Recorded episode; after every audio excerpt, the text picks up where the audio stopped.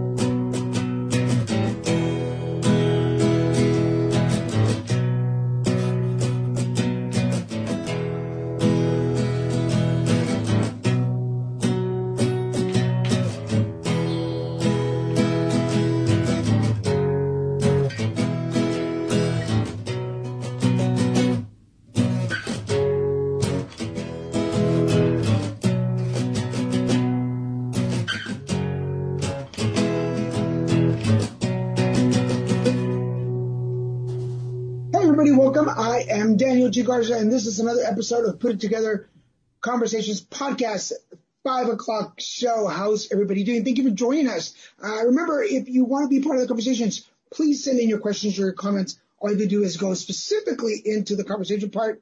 Uh, remember, there's a black background in the thread. That way you know you're part of the conversation. Uh, today's let me bring up my video so that I can see what we're doing here. Today's guest is, oh, there we go. That's how you know you're really on, when you, when you, when you make mistakes on live television.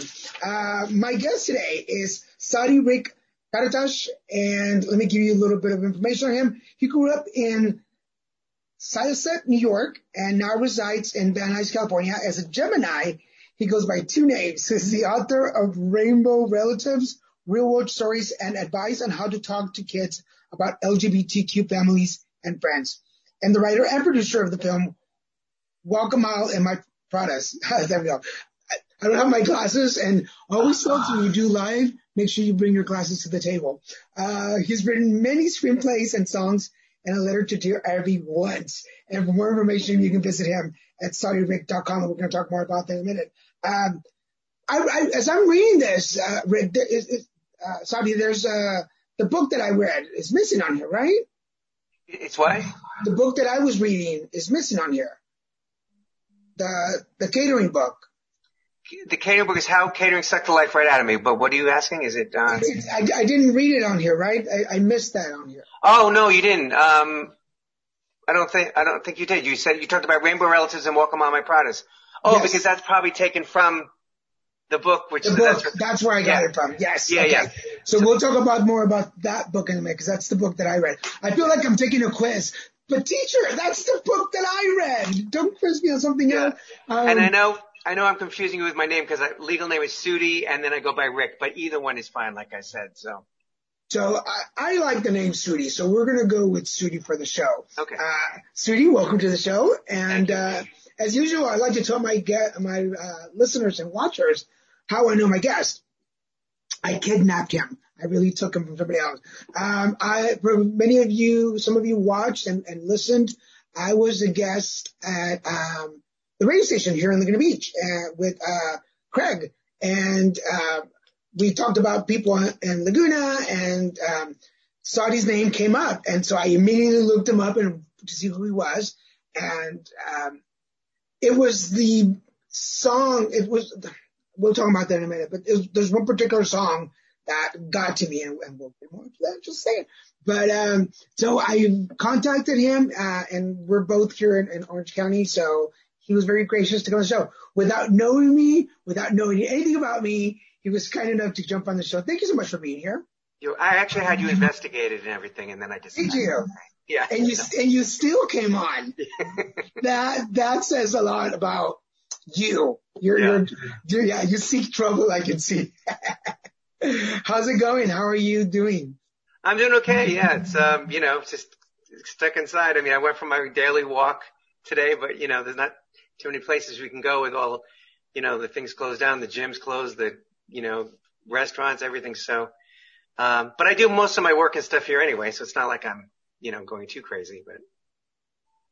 But um, yeah, and especially here in Orange County, things get all mixed messages from different, like what we can do, what we can't do. So, but I, I'm like you, I get to do a lot of my work from home. So it's, it's, it's easy to not go completely crazy, um, during all this lockdown. So how was your, uh, Thanksgiving? How was your holiday weekends? It was all right. Like, yeah, I was pretty much here and I, oh, well, Thanksgiving Day was kind of exciting because the song that I wrote, the Christmas song that I think you were just talking about was released on Thanksgiving Day. It's sung by Adrian Christian and it's called Midnight Will Be Clear, but he released it that day at like midnight. Uh, it came out. So I was really doing a lot of stuff that day, kind of just letting people know about the song and stuff. Um, and other than that, I don't know. I guess I went for a long walk to work off the food I ate and, um, but nothing too exciting. Um, Cool. Yeah. So can we can we talk about that uh, that song for just a minute? Because there's the, you did a, the the video that okay, not because you're here, but I watched your video first, and I really like. I'm a fan. I, I like I like your singing, and um, I like the song. Um, I've, I've been clean and sober 13 years, so it, it when as soon as I heard it, I was like, oh, like like I remember my first Christmas and New Year's clean and sober, and uh, how I, I I, always say jokingly, like I, I realized how boring I really was at parties at the, my first sober Christmas, which I'm not. I'm pretty people, but it, it really, um, it, it it hit me. Like I was like, oh wow, like it reminded me because I got sober in June, uh, June 21st, 2007. So that year, um, I was turning 37 and it was my first sober birthday. Um, um, my birthday is December 26th. So it, it was, yeah. So, um, I, am sure you hear this often, but thank you for that song. It is such a beautiful well, song. No. Can, you, can you talk more about it? Yeah, and I'm glad that touched you or moved you or maybe helps people. Um, I, I didn't write it like autobiographical or anything. It, it was just the, I was inspired to write it. Um, I was literally in bed in November and I don't know, thinking about Christmas and somehow I was thinking about the song uh, it came upon a midnight clear for some reason. And then I kind of just thought of a little twist on that song, like about a guy who this is the first midnight in a long time that will be clear on Christmas because he quit drinking. And I just went with that idea. And, um, so that's what the song is about. It's about his New Year's resolution was to stop drinking. And so Christmas, he used to be, you know, drink at midnight mass, you know, before midnight mass and stuff. And so it just came to me and I wrote it. Um, and I recorded it myself and I did the video you were talking about. We did a video and it was in, it went to a few film festivals this past year, which were all virtual instead of live, which wasn't as exciting, but, um, and we had fun doing the video. So I did the video. Mabul Marolanda, uh, directed it and I had Adrian Christian was in the video. Uh, Chris Allen was in it, Tina Lynch, um, Lupe Carranza. We had a nice cast, Larry Weissman. And so they were in the, it's a really nice video about the story of this guy. And, um, Adrian, who was in the video, liked it so much, he says, you know, I want to record it for my Christmas album that I'm going to be doing in Nashville. So that's what he did. He, he recorded it, I think, in January, February. And, um, and it's the first single to be released from, the album is actually going to come out next year, I guess, but he wanted to release the single. So it's on, you know, now it's on iTunes and, um, Amazon and Spotify and stuff. And there's a radio station in Tennessee it's that's playing it, um, and they're going to play it again tomorrow. So that's kind of cool. Um, but yeah, it's, I think it's getting a lot of good feedback, and I think it is because of the story, and and a lot of people can relate to it. Um, of either struggling and staying sober through the holidays. Um, yeah, so I, I, this song just kind of just came to me yeah. and I just went with it. And then I, I love what Adrian did with the song. He didn't really, I mean, I joke, well, I don't joke. I think he's a better singer in a lot of ways than I am. Um, and autotune can do a lot of things for me in this. So I sound okay. No, but, um, yeah, I, I joke I can carry a tune if it's not too heavy, but, um, well, yeah. I, am glad um, you liked, yeah. Yeah, I liked your version. Well, not nothing against the gentleman, but I, I because I I always think when the authors of a song recorded, it's like you have you know where it comes from. Like I always get the feeling like like the author knows where it comes from. So there's a different feeling in the song. But anyway, I've shared your song in several of my sober pages and it's gotten oh. some really good feedback. People really like it. So just so you know, I'm sharing it. And for those of you watching, we will share it here right after the show. So if you're curious about it, we're going to post, I'll post both, both versions so you guys can check them out. Uh, but, but yes, uh, so far the pages that I, the sober pages that I've posted it on, people are really enjoying it. So just so you know that. Oh, I'm glad. It, I kind of say that my version is like, you know, when Dolly Parton, I Will Always Love You, really nice version. And then Whitney Houston came along and, and just made it a different song or whatever, and it, and it was nice too. So that's kind of how. And I don't know if we'll make, we won't quite make as much money as they did, but you know. hey, you never know. It, it's it's a weird year, so you never know. Yeah. Uh, for those of you, yes, I, and I, will I'll stop here because I can gush about it all day long. But there's a there's a part in the video where it talks about going uh, going up the 12 steps or doing the 12 steps, and Oh, that's my favorite part. Yeah, the bridge. Yeah. There were 12 was, steps. Uh, yeah. Go ahead, go ahead. Oh no, yeah, there are 12 steps he follows. There are 12 days of Christmas, but there's only one thing that saved him, the love of Jesus. But I, yeah, I thought that was pretty clever myself. I was, uh, after the noon show, I, I had to run a couple of errands and went and got some lunch. So I was sitting at my table, uh, eating lunch and reading over your book and, and listening to the video. And, um, so I'm reading and listening because I multitask people because I, and, um, I had to stop and, and go to the video and rewatch that part. And okay, so I cried a little. I cried just a little. Oh, nice. It was, it was, it was just, again, I, it, it, it, remi- it reminded me of like coming out of rehab and like yeah. having, having to do the work to get to where I am. And um, so I'm thinking of writing a whole script, like a, a, a, movie around the song, actually, at some point, maybe a Christmas movie. But we'll see if that happens. Yeah. Let me know where to send my resume and my headshot. I'm in there. You're gonna need a little Mexican in there somewhere. So yes. uh, for those of you watching, you, this is put together conversations podcast 5 p.m. edition, and we have Sadi Karatash with us today, uh, author, songwriter, multi-talented artist. Um, and let's start talking about you. So, uh, Sadi, tell us how you put it together.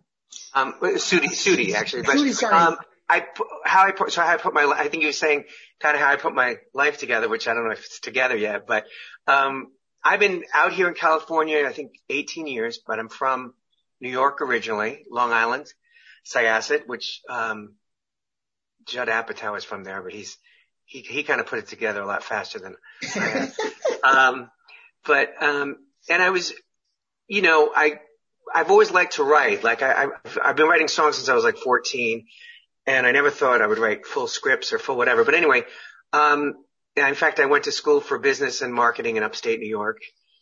Um, where it was freezing. I don't know why I get cold in California because it was like 20 below where I went to college. I really shouldn't be complaining at 50 degree, degree weather. But, um, yeah, so I lived in, uh, grew up in Long Island, lived in New York City for few years, went to HB Studios, took some acting classes because I wanted to get kind of go into acting. That's kind of what I always wanted to do. But then later realized I like writing even more than that. So, uh, yeah, it went from writing songs to writing sketches to, um, and then I wrote them just before I moved to LA. I thought of a, a movie idea, which became Walk a Mile in My Pradas, which is kind of like Freaky Friday with a gay straight twist. Um, and we shot that out here and it was on Netflix. Had Tom Arnold, Dee Wallace, Mike Starr, Bruce Vilanch, a lot, uh, fun cast. Tom Archdeacon wrote it, co-wrote it with me and co-produced it. And, um, it's on Amazon Prime now. And, um, so that was the first, I never thought I'd write a full feature script, but, um, I just, yeah, I just fell more in love with writing. And I, I, I mean, I don't feel like it's work. Like I, like if people ask me what I enjoy doing, I find I'm always talking about writing. And even though that's work, it's, that's my kind of my fun also. Like, and I wish I had more time for that. But, um, and then I wrote, uh, I had the idea for the book Rainbow Relatives, which came out, I think two years ago. Um, and that kind of, my sister, I was asking her if her, her kids, my nieces and nephews, they were kind of little at that time. This is a while back. And if they knew about my uh, orientation. And my sister's like, I think so. I'm not sure. I'm not ha- not sure how to approach that. Um, I wish there was like a book on that. And uh, so I'm like, oh, that's a good idea. So, and I started interviewing people, and and and that book came out. I, I released that, and I got, actually that one I got published, which was cool. Um, but yeah, I just keep writing whatever comes into my head, like you know, if it's a song or a book or a, um, you know, and I've been catering for many years in, in New York and California because that's what a lot of actors and musicians and artists do. And so, of course, there's so many stories in there and so many wacky things that happen. And then certain times I would get so annoyed that I say, I got to write a book and I got to, you know, expose some of these people that are treating people badly. I don't use real names in the book, but I mean, of the bad people. There's good people in it too that I do Yeah. real When names. the, as I was reading, as I was telling everybody, uh, mentioning when, when I was reading, there's a chapter in there where he, where you interview some folks about some, uh, artists about their days in catering. There's a couple of names there that I'm like, oh, I know some of them. Um, in fact, um, Mel has been on my show. So I Oh. interviewed him. Yeah, yeah, I interviewed him, uh, last year for the show. So he's been on here. Mel England you're talking about. Yeah, Yeah, it's funny. yeah. I've never, I never catered with Mel, uh, but the reason he's in my book is, oh, he did electricity with Kevin Allen, who I did cater with years ago. He's a very talented actor. And so, um, and now, yeah, Mel is in it with Terry Ray, Terry Terry Ray, Ray. it's- it's electricity. And, um, so that's why they get a mention, you know, in the book. Actually, Yeah. they slipped me a few bucks. No, I'm kidding. Good. They they need to. Now, uh, a, big hello to all of them. But yeah, Mel is a uh, alumni of the Put It Together podcast family. Um, but uh, so you, you you were mentioning about writing when you were young. Um, what were your early writings about? You know, it's funny because I, remember writing songs at 14, and I think I was thinking as a much older person or more mature.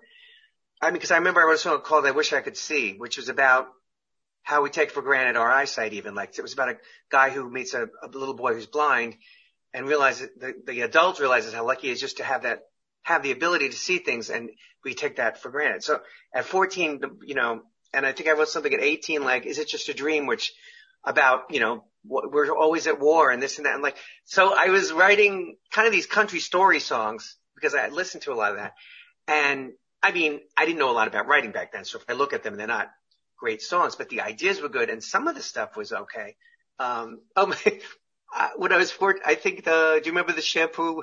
Oh, no more, no, Johnson's baby shampoo. Yeah, yeah, Johnson Johnson. Yeah, That was in the house. So I was 14 or 15 and uh, so it said, it said no more tears on the, on the bottle. So I Oh, wrote a song called No More Tears. I mean, this is, you know, I just, yeah.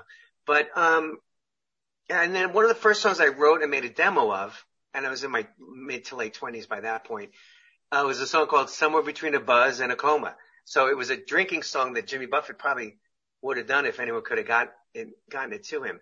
But, um, and that idea I came up with, we were going to a New Year's Eve party, driving somewhere and the window was fogged up, um, cause it was cold outside and I just, I had that title and I just wrote it on there. I remember writing it on the window, somewhere between a buzz and a coma, cause it was New Year's Eve, Eve and a lot of people were going to be,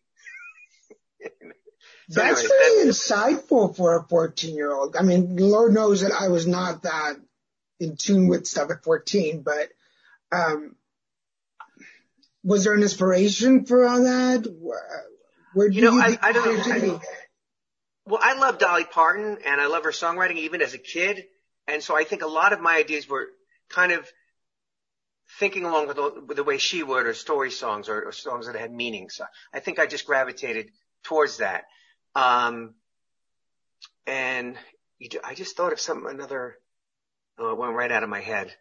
Um, yeah, so I don't know. I just, I always felt a very, I'm very, I think a sensitive person. So I would gravitate towards those kind of songs. And I like the songs that move people. And oh, that was the other one. When I was 14, a, a song called, I remember, something like, I don't think that, I don't think that the world turned out the way that God had planned.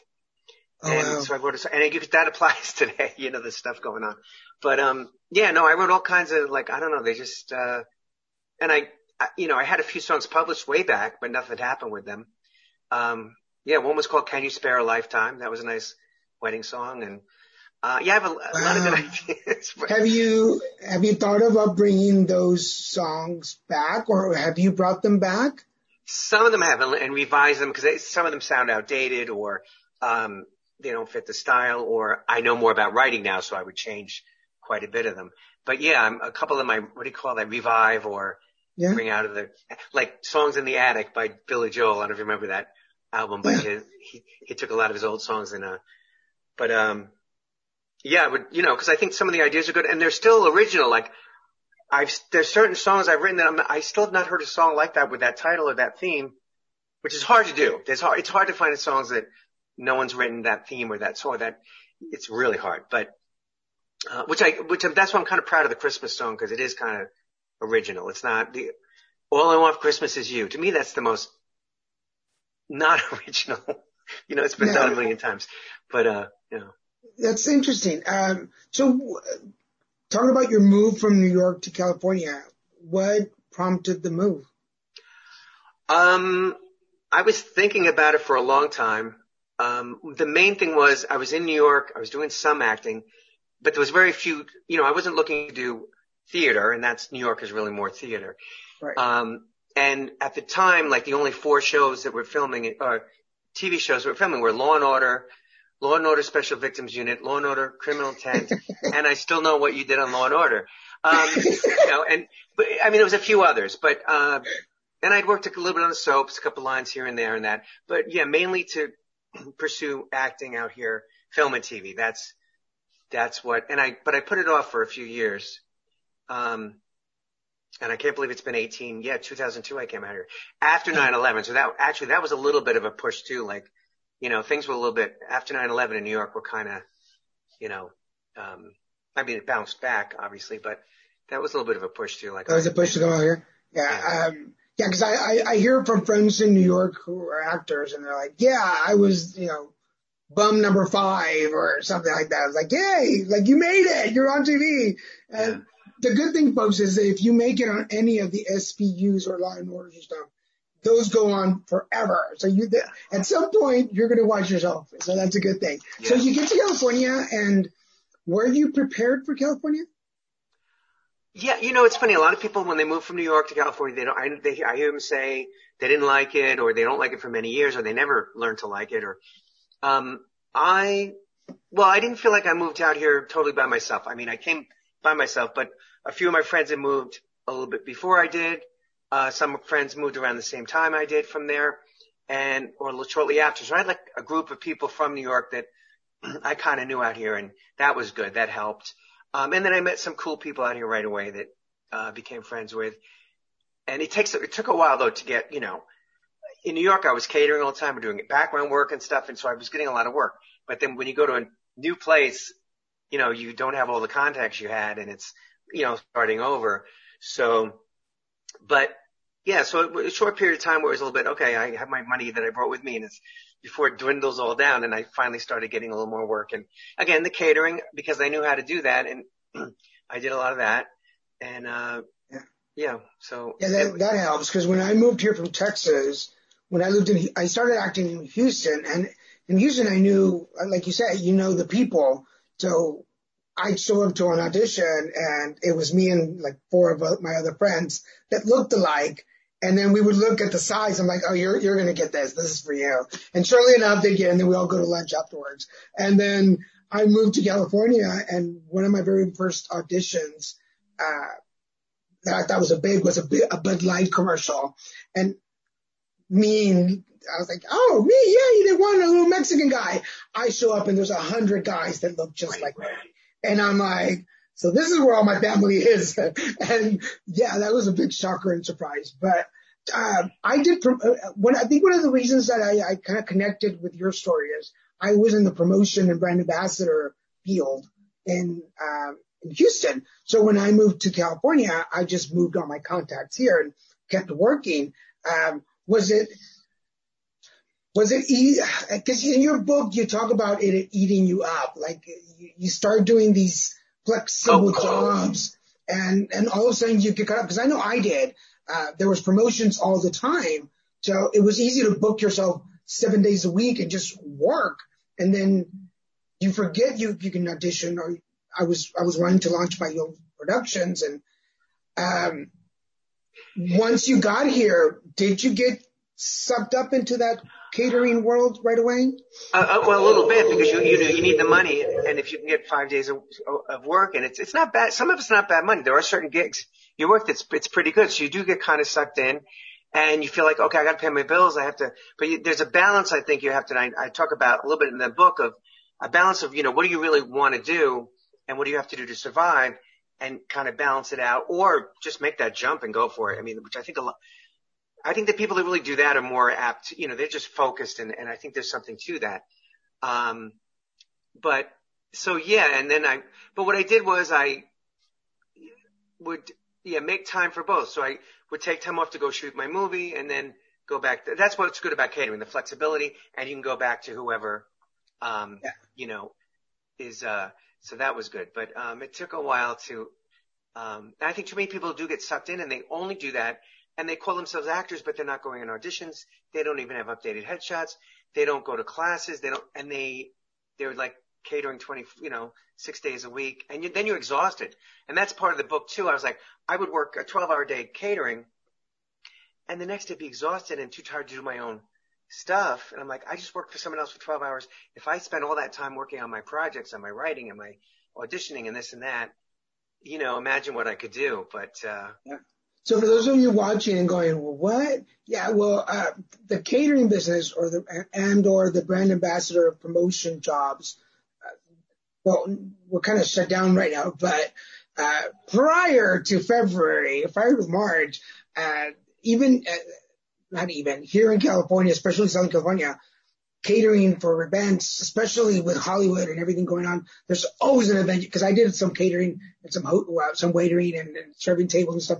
So it, it, it was everywhere. And surely, you, I mean, I'm sure it happened to you too. Like you show up to cater an event or work an event and you turn around and it's like somebody you were on set with. Like, hey, we were on a, oh, we were on the set together. You remember? Does that, did that happen to you? Well, I, there's a story in the book, my book, um, well, how catering sucked the life right out of me. And this was when we, I had a couple months after we shot my movie, Walk a Mile in My Pradas, we had Tom Arnold in, in my, in the movie and I was serving hors d'oeuvres at an event and there's Tom Arnold and I walk up to him, you know, like I, with the hors d'oeuvres and I'm like, and so I kind of made a joke, you know, like, um, hey, until the movie starts making money, here I am. He was really cool. He's like, yeah, no, I know. I, I get it. I, I understand. And there was nothing to be ashamed of or anything, but you kind of feel like I just had him on my movie set and now I'm working a catered event. But, and another time I was a guest at a Emmy part, a pre-Emmy party on a Friday night. And then I had to work, work an Emmy party on the, the couple days later. So that was kind of, you know, uh, not too much my fun. uh, my my closest story to that is I did a it was a pilot uh, for a show for with Rainn Wilson, and um, anyway, I, I played a, a day laborer. We were looking for work, and my um, my my they never aired. It never went anywhere. Like a lot of things do out here, but my uh, my big moment was that Rainn Wilson was in this big yellow Hummer, and he pulls up to buy to to um, hire some day laborers, and I jump up on the window, and he looks over at me, and he was improving a lot of stuff, and he's like. Well, how much for how much just take him or something like that? And and I was like, ooh, like he pointed at me, like ooh. Anyway, but and then like a year later, a friend of mine who, former friend of mine who had a uh, kids party event, hired me to be a, uh, it was a, a cops and robbers kind of party, and I was the the thief, and I show up, and Rainn Wilson looks at me and goes, which is kind of cool because we're not friends anymore. The guy that I work, uh, we show up and he's like, don't talk to the to the owners and don't talk to the ga- the host. Blah, blah.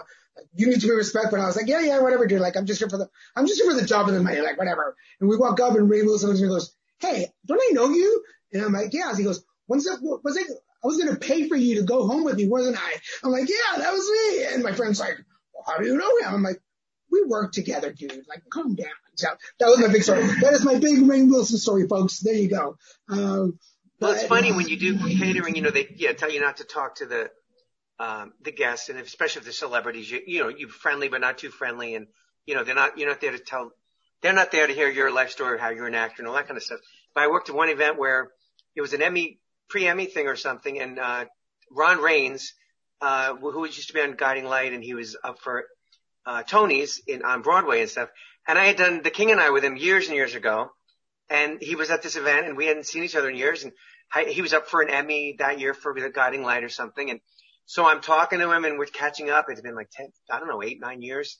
And all I could think in the back of my head was the caterer's going to be like, why is you talking to the, one of the guests like that? Why is, you know, they shouldn't be talking to the celebrities, blah, blah, blah, you know, like, and, uh, but we knew each other and we were just, you know, having, catching up and stuff. But yeah, they, they're so strict sometimes with the, the rules in catering. That's, again, I could talk about, you know, the, the, I say there's too many chiefs on too much opium when it comes to people that run the events and stuff. And that's what drives you crazy. Cause the events can be fun. You see celebrities, you see concerts, you see, like yeah. I saw Olivia Newton-John warming up and getting ready to perform at an event I was working and she's one of my favorites. So there's a lot of really good fun things in, that I talk about too in the book, but, um, but it's those nightmares that, you know, like I joke, people don't want to hear about happy campers. They want to hear about the camper that got attacked by the bear. That's a more interesting story.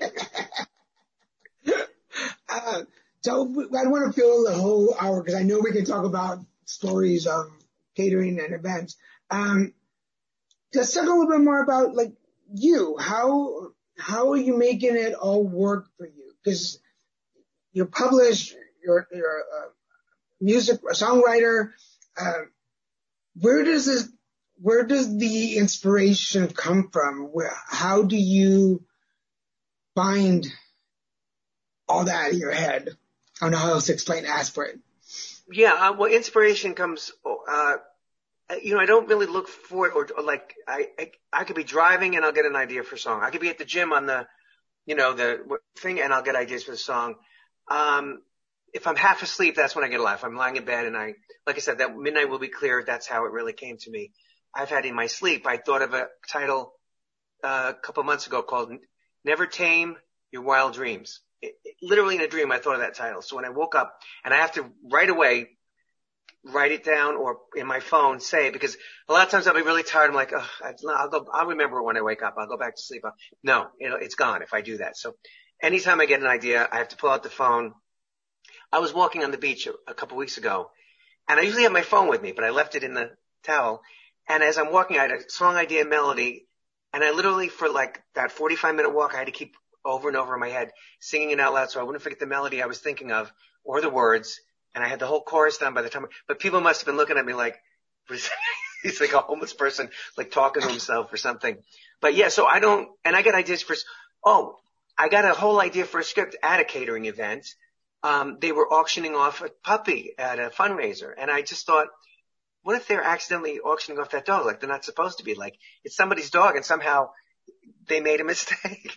and the next thing I knew, I wrote a whole thing called the auction and about, you know, a dog that disappears while a hurricane is coming to, uh, what do you call it, New Orleans, and the family has to leave and they come back and they think the dog perished and the, but the dog was actually, and so this evil rich woman ends up bidding on a dog she doesn't want and, and I get, you know, so that just, I get ideas all, be careful what you say around me too, because it'll become a song or a movie or a book or something, you know. That's pretty cool. I mean, you have to have a pretty busy mind. And before we you answer that, uh, we're halfway through the show, folks. I just want to remind you, you're watching Put It Together Conversations podcast, five o'clock edition. And my guest today is Sudi Karatas. I, I, don't know why I want to say Saudi, but Sudi well, Karatas. Yeah, but you pronounced my last name excellent. That was perfect, actually. That's that's the and, harder and one. So. For those of you that wonder, I always ask before the show because I chop up last names like like a butcher. Uh, but uh, we're talking about um, writing books and songs and his career uh, out here in California. So stick around. We're going to talk more about that. But yeah, um, is it? Ex- and I say that I ask this question Like, is it is it exhausting to be Sudi Karatas?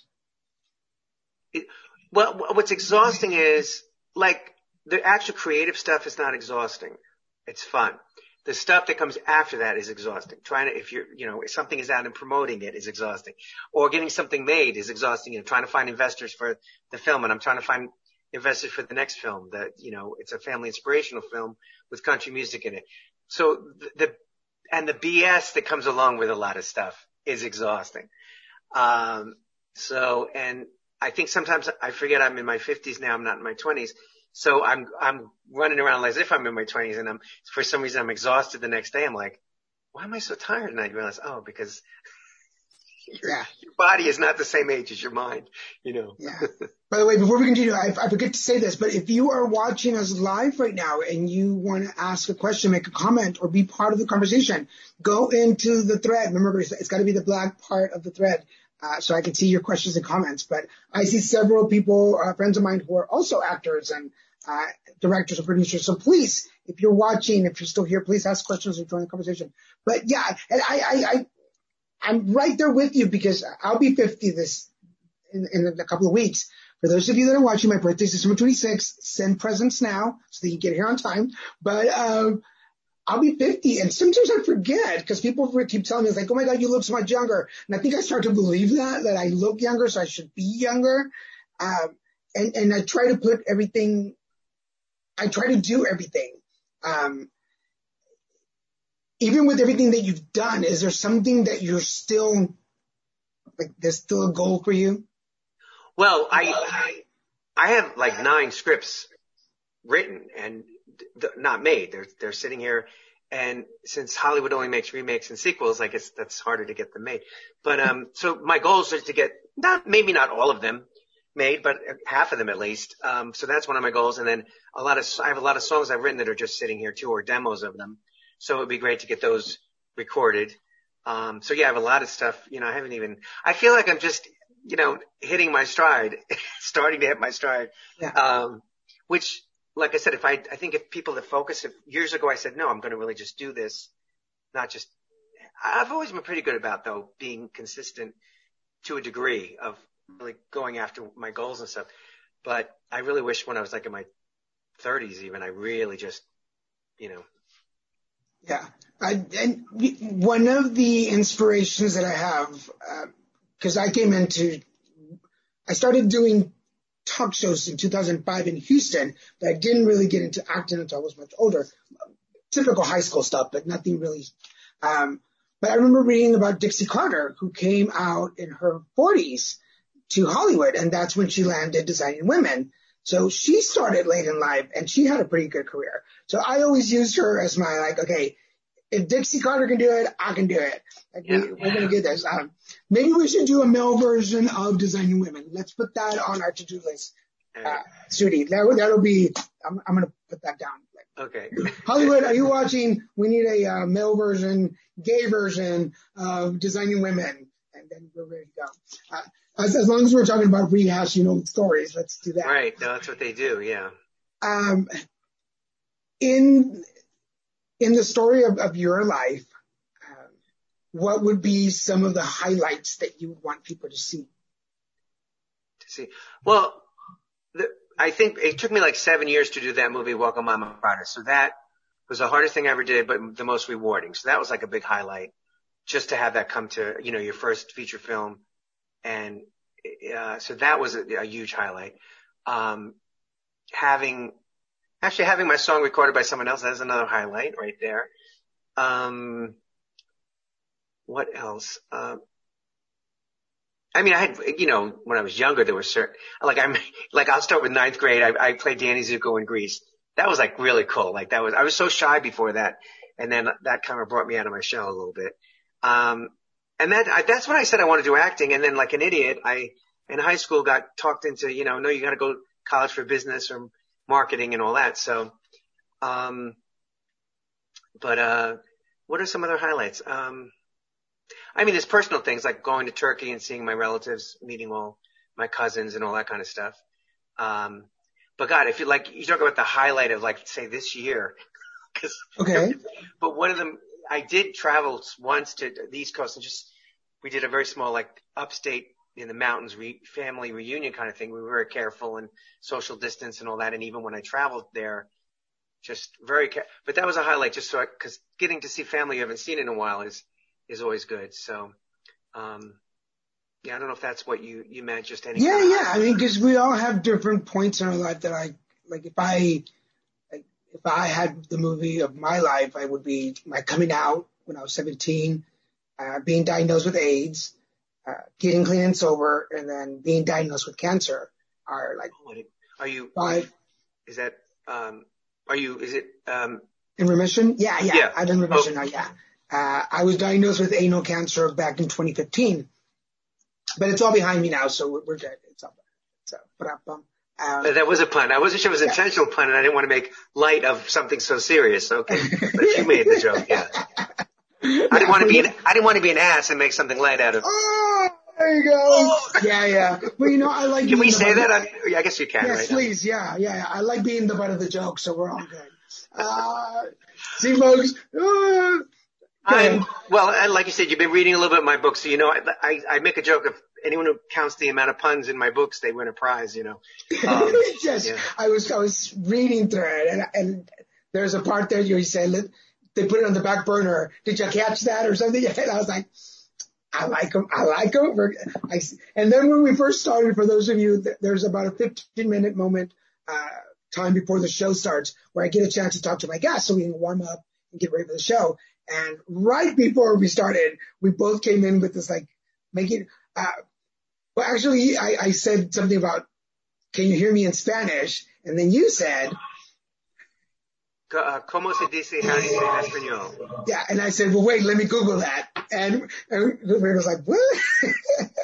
so yes, so I knew from the, before the show started that that's the direction we're going. And, um, uh, but you've been making the rounds lately too here a little bit in Orange County, right? And some of the, cause I know you were on, um, Rainbow Radio yesterday.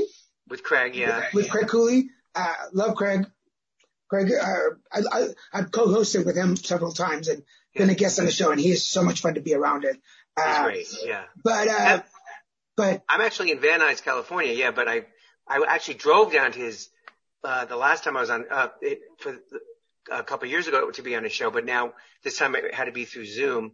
But, um, and I think I'm going to be on Mike Pingle's show coming up and a few other, again, they're all, a lot of them are Zoom. Well, that, that one was kind of in person, but again, social distanced. But, um, yeah, they're kind of fun. And this is fun. Thank you for having me on this one. It's, it's kind of fun just to come and talk and chat and, uh, you know, tell Yeah. that jokes. No. yeah, you know, I, I figure if I'm going to turn 50, I, I need to start getting comfortable with dad jokes. I don't have kids, but I want to be obnoxious and, and just tell bad dad jokes. That's, that's my, that's my goal in life for the rest of 2020, I think. Just, and, and the year right. Um, for those of you watching, we're at, uh, 45 minutes into the show.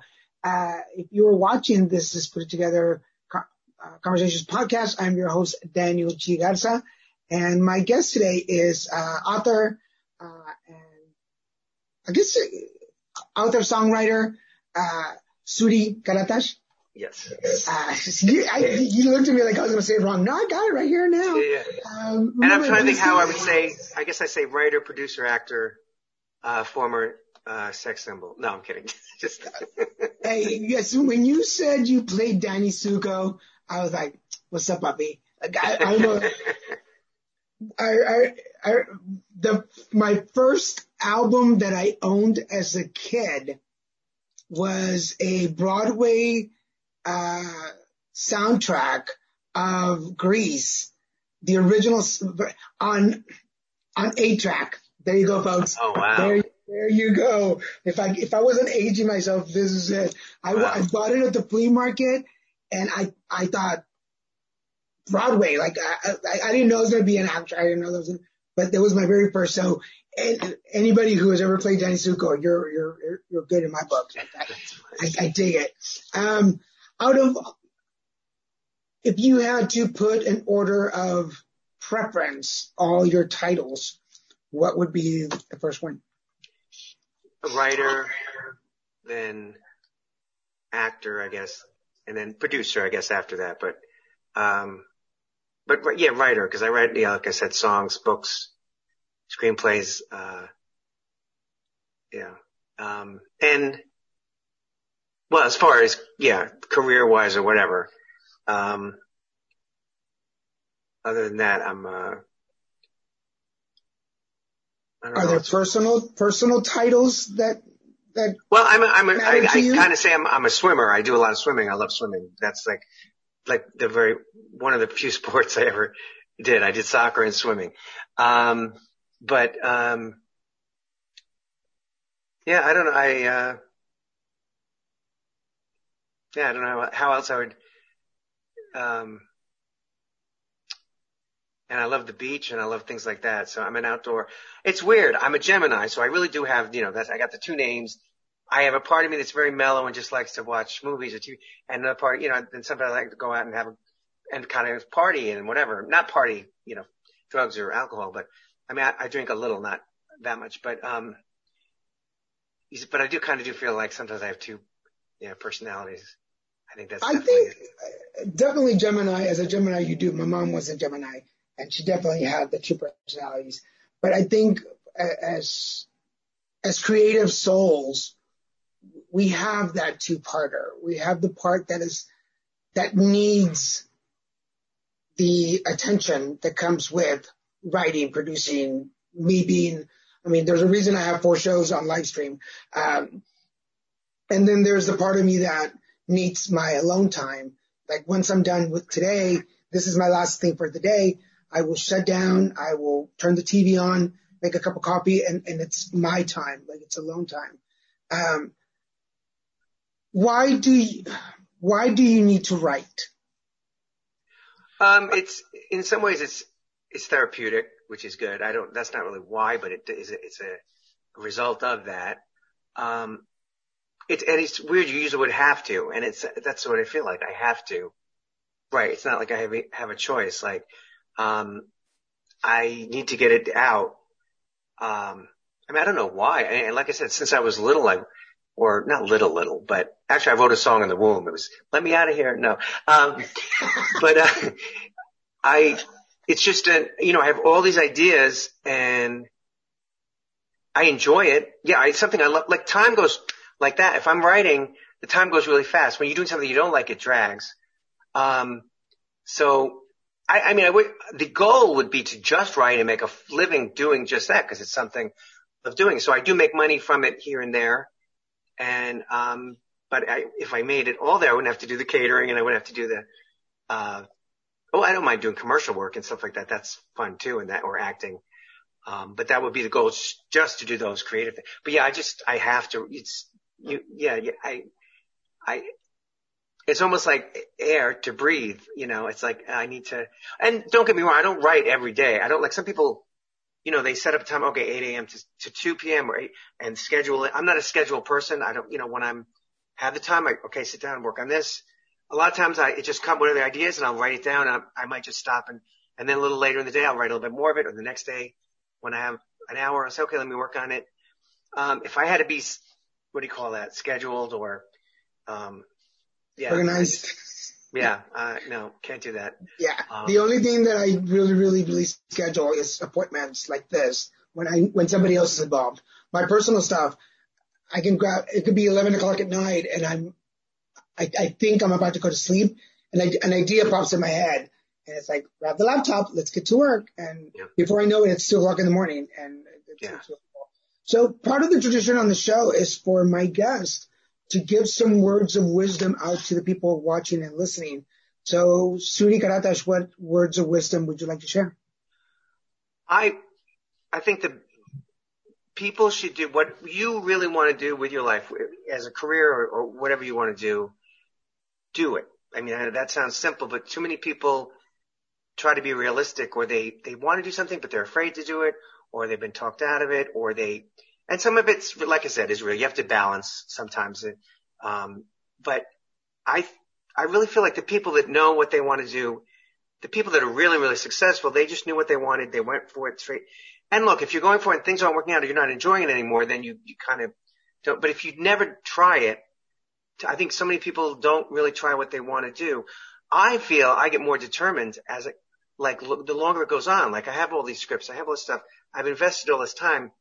I hate the question, like people, I'm sure you've been asked or actors get asked all the time, well, how long are you going to give it? Like, you know, someone who's just getting into acting or they're going to school or they're just got into whatever.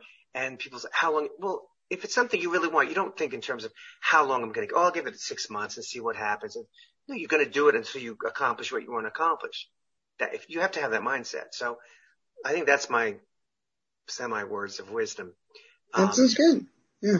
I mean, because you only, you only live once unless you're Shirley MacLaine. But, you know, I said, I said that once in an event. I was passing hors d'oeuvres and someone said, Oh, I don't know if I should have it. I'm like, Oh, come on. You only live once. I go, unless you're Shirley MacLaine. And like half an hour later, I see Shirley MacLaine at this event. And I don't know if she was there when I said that. She wasn't anywhere near me, but I just thought that was so funny that I said her name and she happened to be at that event. if you're watching this, you're like, what? Google it. Google it. You need to. Yeah, yeah. That's a whole show on its own. Um, for those of you watching, uh, we're almost coming to the last 10 minutes of the show. I am Daniel G. Garza, and this is Put Together Conversations. Remember, here at Little Miss Show Productions, we have several shows on the air. Make sure that you follow us on Facebook, Twitter, Instagram, YouTube, LinkedIn, uh, TikTok, uh, and I forget where else we are, but, uh, make sure you check us out. Uh, we have Wednesdays, we have the Christian and Daniel show at 7.30 p.m. Pacific Standard Time. On Fridays, it's at six o'clock. It's the Card Devo. And on Saturdays, we have put together conversations podcast at noon and five with a different guest on every episode. If you miss any of this, if you want to check them out, uh, you can either check them out here on Facebook Live. Just go to the Put It Together podcast page or go to YouTube and there is the whole playlist of all the shows of this series. Remember, just this year we started going live stream, so you can check out the videos. There is another playlist on there from previous shows that you can check out, and I will be updating those with some shows that I had from last year that did not air, and we'll be posting those out. But remember, these are live. You can join the conversation. Make sure you share with your friends. And if you go on YouTube, will you please subscribe to our page? Just hit the subscribe button. We need more people. Uh, make sure you follow that. And I will be posting on, uh, so if you're watching this on YouTube, go down to the description and you'll find all the links to all of Sudi's work that is on YouTube as well. So you can check those out. Or you can see up here, there's going to be a little reminder and you can click on that and it'll take you directly to the videos and more information about him. Um, it has been such a pleasure talking to you. You're, yeah, so, same. So yeah, thanks. I, I totally dig your like very casual sense of humor. It's just, just, it's, it's my style. It's like, like just throw that in there. Um, it, total strangers think I'm funny. My family does not think I'm funny. um, do you have any last words before we go? Um, I don't think so. No, I really appreciate you having me on the show. It was fun. We talked about a lot of good stuff, I think, and uh, hopefully, hopefully I didn't talk too fast. I know I'm from New York, and I sometimes will you know. I, when I was younger, uh, doing advocacy work in Houston, I went to Philadelphia once and I used to talk a lot faster. I got better once I got into interviewing people and taking my time and, and but the first time I went to Philadelphia, people were like, are you Puerto Rican? Are you from New York? Like, because I would talk really fast, mostly because I was on coke, but that's another story. Uh, but the first time I went to New York, which was just several years ago, um, I so fell in love with, and I say the culture, the, the New York culture. The moment I landed and walked off, I was like, I'm here. I felt, I really felt, and I say this with love and respect because I have a lot of friends from New York. I felt like my inner rudeness just popped out. And it wasn't necessarily being rude. It was just like, I got things to give people. Get out of my way. Let's go. Let's go. Um, do you miss New York? Do you miss the hustle and bustle of it? I, you know, it's funny. What I did love about New York is that energy and yeah, you're kind of, um, and I've, i felt, I don't feel I lost that here in LA. I, I feel a lot of people in LA are more laid back and not as driven, some of them, but I don't feel I ever lost that. So I do, I don't, I, it's funny. I loved living in New York.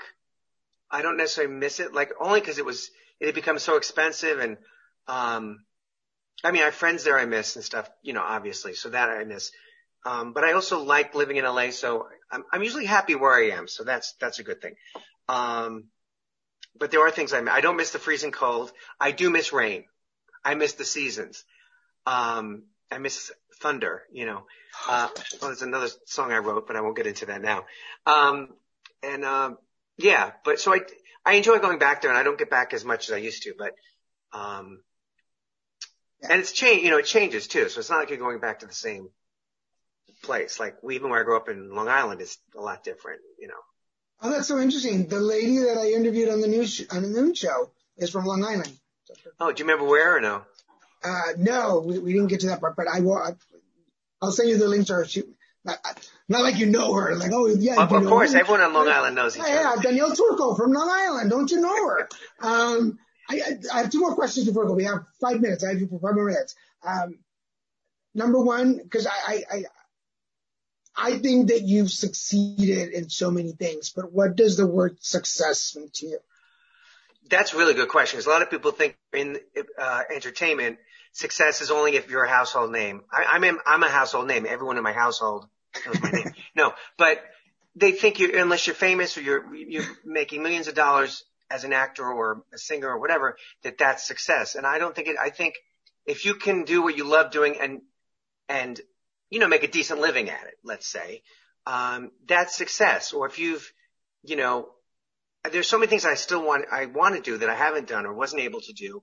But there's little successes, like even the, the movie, was it a huge blockbuster movie? No, but it was on Netflix. It was this, it was that. Um, and did, was the books on the bestseller? No, but I finished it. I got published, you know. So there's, I think that success is if you're doing what you really want to do. If you're helping people, you're, you're being successful, like in whatever you're doing. So if there's a nurse if she's a nurse and she's helping people, unless she's, you know, nurse Jackie, whatever, then that's a good thing. You know, I think that's successful. So I think people's idea of success is not, oh, you know, how much money you're making. I don't, I mean, you, that shouldn't be the only level of success that we measure, you know. Um, Good, good. Yeah, I, I did a movie in 2013 that went on to DVD and, and Amazon, and I have a movie on Amazon, folks, in case you didn't know. Um, what's the name of it? uh, I think that they have it under Street King. Okay. Uh, okay, I'll send you the link so you can check it out. Uh, but when, when we went to the premiere in San Diego and I saw my name on a big screen on a credit, I was like,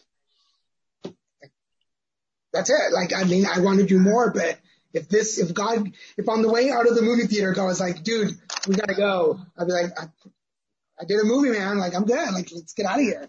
And having this show, having a podcast for eight years, um, even after cancer and surviving all that, I, I feel like I'm succeeding. And to have guests like you come on the show and share your stories, uh, and some of you don't even know me, and you're, I just, for those of you, yes, some of these folks, you know the stories. I always tell the stories how we met. Some of these folks don't know me. I just, I stalk them on social media till they say yes. And, uh, I'll stand outside the door and let me in. Um, and, uh, so for me, that's successful to have some people like you come on the show that, um, have careers that I look at now and go, wow, I, want to, I want to follow in your footsteps. So that's pretty awesome. Um, and since you're a writer and we're down to the last two minutes, I'm going to put you on the spot. If you, what, what name should we give this episode? Oh, um, oh God. Now, yeah, you're opening on, on the spot. Um, oh, uh, the best guest I ever had on the show. You think I'm kidding? When you guys see this coming up, because it'll be, uh, this will be up in uh, in a week. So you guys wait, wait to see what I put on there. Uh, for now, uh, It's hard to be humble when you're perfect in every way, as the song says. Sudi, are we twins? We must be twins, because that's what I tell I tell my partner that all the time. Oh, do I'm you know that song by Mac Davis, who passed away this year? He had a song. It's hard to be humble, and it's a very funny song. But I'm gonna have to listen to it, but I tell him every day, I'm like, I only wake up because the people need to see me. That's what would what would the world be without a little Mexican? Uh, for, thank you so much for being on the show. It's been a pleasure. Uh, thank you. Yeah, it has been. Thanks. I appreciate it. For everybody watching, thank you again. I want to thank my director, Mr. Christian Paul Ramirez, my producers, um, Kevin Moyers from Enrollment Entertainment, Jose Reyes from Hubris Management, and my agent, Jennifer Sims from RPM Talent. Uh, please follow us all on social media. Uh, make sure if you're watching this on YouTube, you subscribe, share this with your friends, like us on all the pages, uh, follow us along. There will be more guests next week. Uh, what's next week? The 12, no, uh, yes, we'll have two more guests next week, so stay tuned for that. Make sure that you follow me on Put It Together Conversations Podcast on Facebook for information on my guest, uh, and where you can find them. And remember, if you're on YouTube, go down to the description and you'll see all the links so you can find Sudi Karatas wherever he is. Um, and make sure you go and follow him, subscribe to his page, and like his videos. Uh, for now, I want to thank uh, Sudi Rick Karatas for being on the show. I want to thank you for watching. And this is Daniel G. Garza saying, hey, put it together.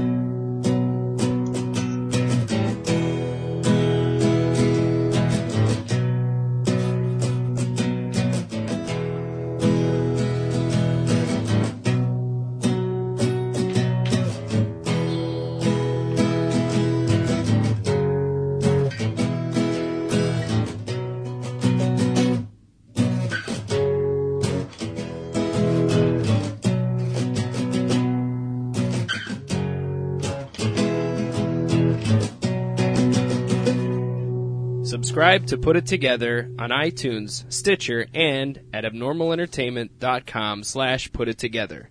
Find Put It Together on Facebook and tweet Daniel at Lil Messican, L-I-L-M-E-S-I-C-A-N. And for more podcasts, comics, books, movies, and more, head to abnormalentertainment.com. You've been listening to the Abnormal Entertainment Network.